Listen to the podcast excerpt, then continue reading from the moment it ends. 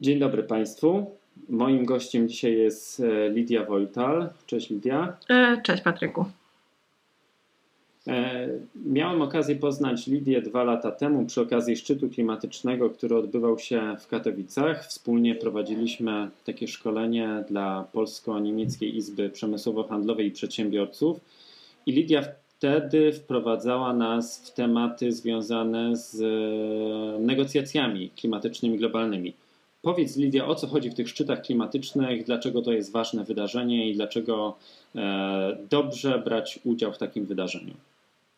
To jest takie wydarzenie, gdzie faktycznie od wczesnych lat 90. cały świat próbuje się dogadać do tego, co można de facto na całym świecie zrobić i kto jakie ma zobowiązania względem ochrony klimatu.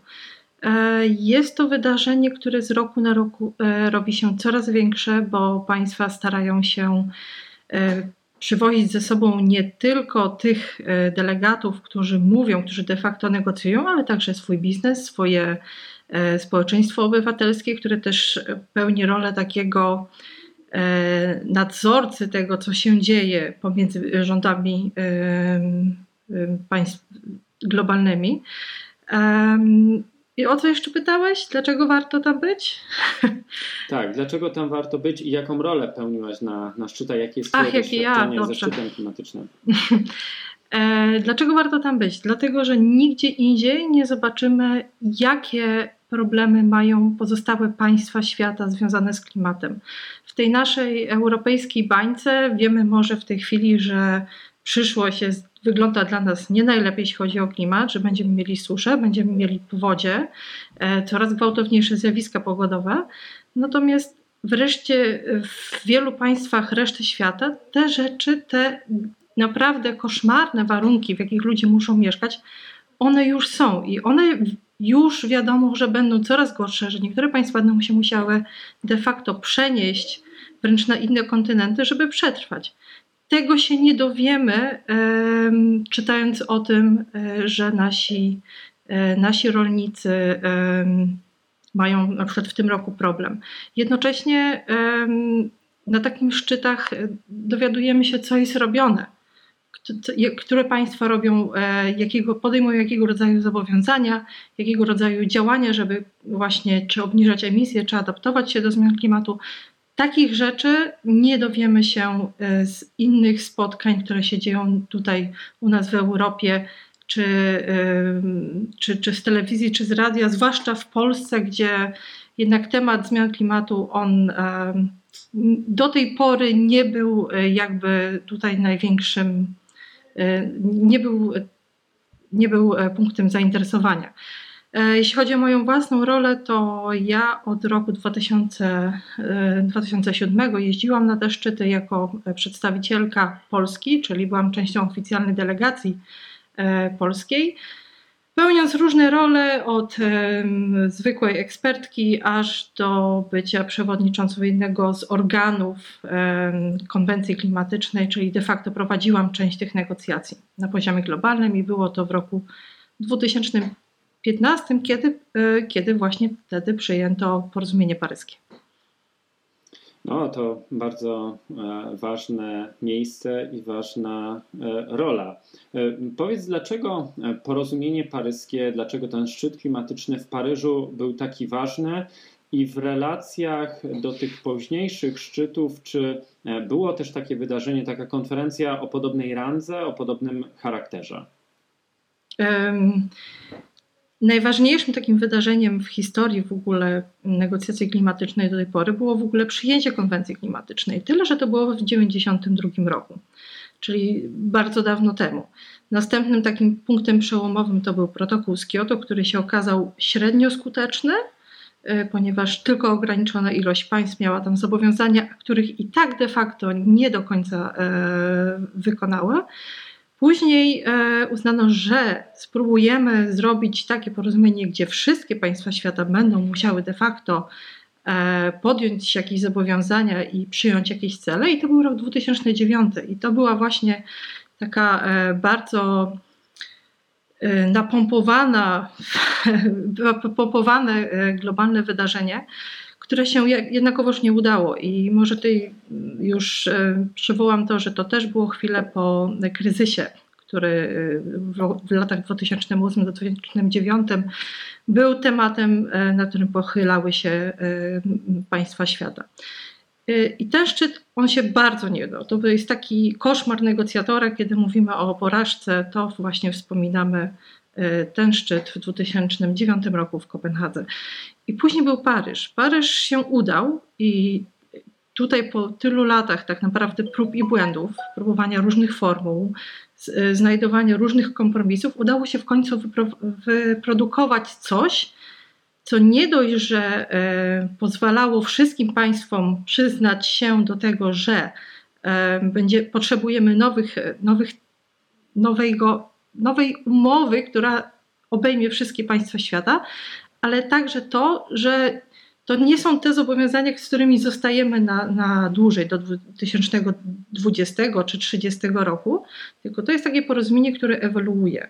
I ono ewoluuje co 5 lat w cyklach takich pięcioletnich zobowiązań. Co 5 lat państwa sprawdzają, gdzie są, jeśli chodzi o wypełnianie celów porozumienia paryskiego. I po tym, po tym sprawdzianie, które się nazywa globalnym przeglądem, przychodzą z nowymi celami, które mają być wyższe niż te poprzednie, które przyjmowały, no w każdym razie na pewno nie niższe. Taka zasada nie cofania się. I teraz w historii od tego porozumienia paryskiego, e, czy było też takie wydarzenie o podobnej randze, o podobnym charakterze, a może, a może słabsze wydarzenia? Jak, jak to oceniasz? Od Paryża, tak? Historia negocjacji ma takie, jest taką sinusoidą, więc są ważniejsze szczyty, są mniej ważniejsze szczyty.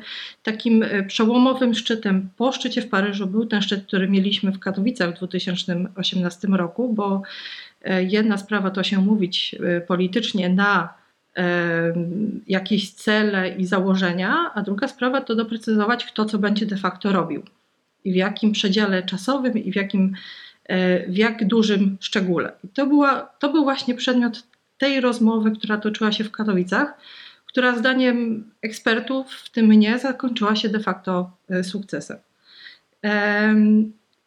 Po, po, e, po Katowicach zostało nam de facto kilka rzeczy, które były nie, nie do końca rozwiązane właśnie w Katowicach, one się przeniosły na Chile. To samo Chile, które e, niestety nie było w stanie u siebie zorganizować tego szczytu z powodu e, niepokojów społecznych i zostało na ostatnią chwilę przeniesione do Madrytu. No niestety ten szczyt w Madrycie był niezadowalający, to jest taki trochę eufemizm. Może to nie była Kopenhaga, ale e, na pewno nikt by nie chciał widzieć powtórki tak miernego de facto wyniku e, w tym roku, w tym 2020 roku, który mamy teraz i który jest jednak przełomowy z punktu widzenia e, negocjacji klimatycznych i historii i zobowiązań. To miał być ten szczyt, gdzie jakby trzeba było na nowo potwierdzić, kto zamierza i ile robić w przyszłości. No właśnie, i teraz dochodzimy do e, najważniejszego pytania. E, Jesteśmy świadkami e, bardzo poważnego kryzysu e, związanego z koronawirusem, z pandemią. E, no i konsekwencją tego poważnego kryzysu jest właśnie decyzja o odwołaniu szczytu klimatycznego, który miał się odbyć w Glasgow. Jak sądzisz, czy to jest dobra decyzja? Jakie mogą być konsekwencje tej decyzji dla tych globalnych negocjacji klimatycznych? To znaczy, z mojego punktu widzenia, jest, była to jedyna możliwa decyzja do podjęcia w tym momencie.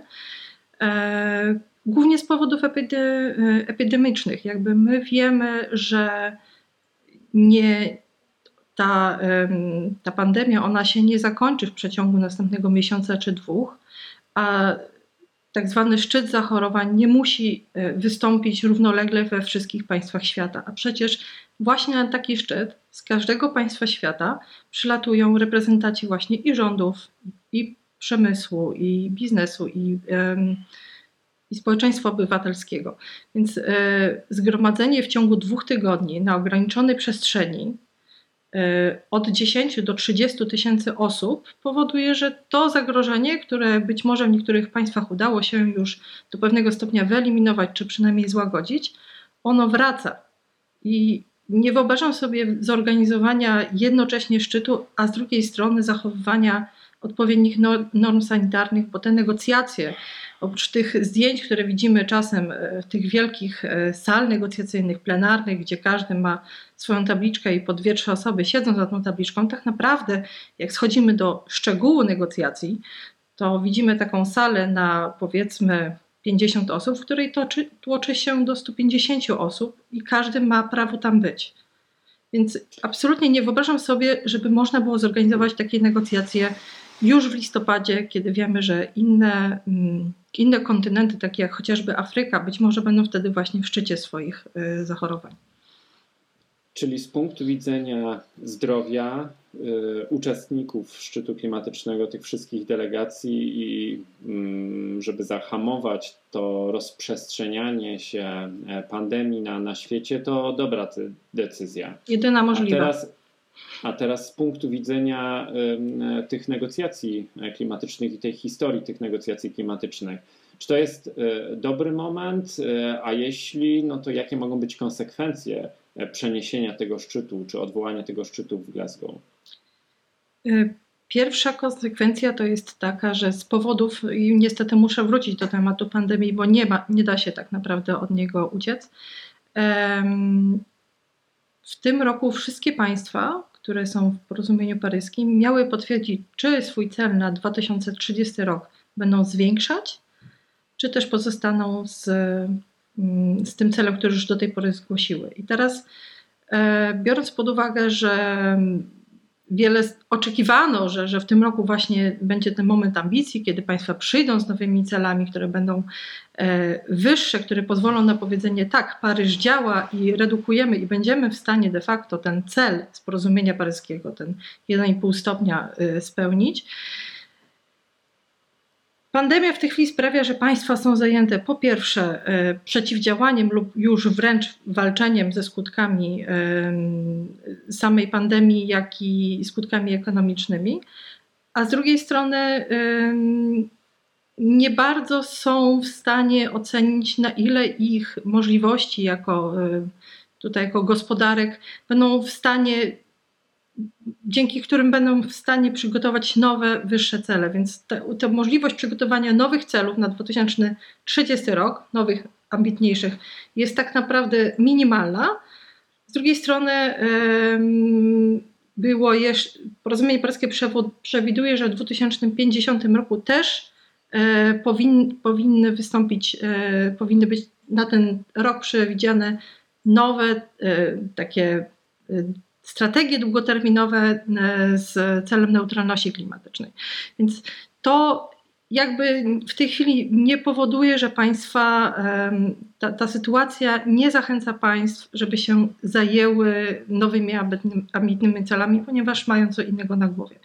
Teraz jakie są skutki tego? No, skutki są tego takie, że zaburzamy pewien cykl. I ten cykl e, można rozważać w kontekście politycznym i w kontekście takim bardziej administracyjnym. W kontekście politycznym należy zwrócić uwagę, że tak naprawdę te szczyty wyznaczały pewien, pewien rytm. Tak? Co roku przywódcy wiedzieli, że jadą na szczyt klimatyczny, powinno być coś nowego, powinny się wykazać ambicją klimatyczną. No w tej chwili ten, ta ambicja się rozmywa. E, z drugiej strony jest to problem natury administracyjnej, bo te e, szczyty też mają swoje wymagania, ich e, organizacja i teraz wymaga dużej ilości planowania, także logistycznego, więc jeżeli przesuniemy ten szczyt teraz z listopada, powiedzmy na maj, bo takie były do tej pory plotki, że właśnie taki będzie, tak to ma wyglądać, no to ten szczyt wejdzie na czas sesji negocjacyjnej, która miała być przygotowaniem do kolejnego szczytu. Więc co się dzieje z kolejnym szczytem? De facto nie wiadomo. Tak? Myślę, że ten temat gdzieś tam jest z tyłu głowy u większości negocjatorów czy, czy przywódców, którzy śledzą ten temat, ale myślę, że jeszcze jest taka niechęć, żeby to ruszać, bo nie, wiadomo, co później z tego wyjdzie. Dziękuję bardzo za to wyjaśnienie, bo to rzeczywiście taki kluczowy moment w e, tych negocjacjach, nie tylko ze względu na, na ambicje e, związane z e, tymi negocjacjami w sprawie globalnego kryzysu klimatycznego, natomiast to też ważne, ważna informacja dla tych zainteresowanych e, tematem i, i procesem negocjacyjnym, bo to oznacza, że jeszcze w najbliższym czasie będzie się działo w tym, e, w tym temacie, co napawa mnie osobiście optymizmem, że będzie jeszcze okazja się spotkać, że będzie jeszcze okazja na ten temat porozmawiać. Miejmy na to, miejmy nadzieję na to, że będzie to w e, lepszych okolicznościach i taka rozmowa będzie się mogła odbyć e, twarzą w twarz w jednym pomieszczeniu i że e, do tego czasu będziemy zdrowi. Bardzo dziękuję za dzisiejszą rozmowę. Dziękuję Ci, Lidia. Dziękuję, do Patryku. usłyszenia. Do zobaczenia. Dziękuję, do widzenia.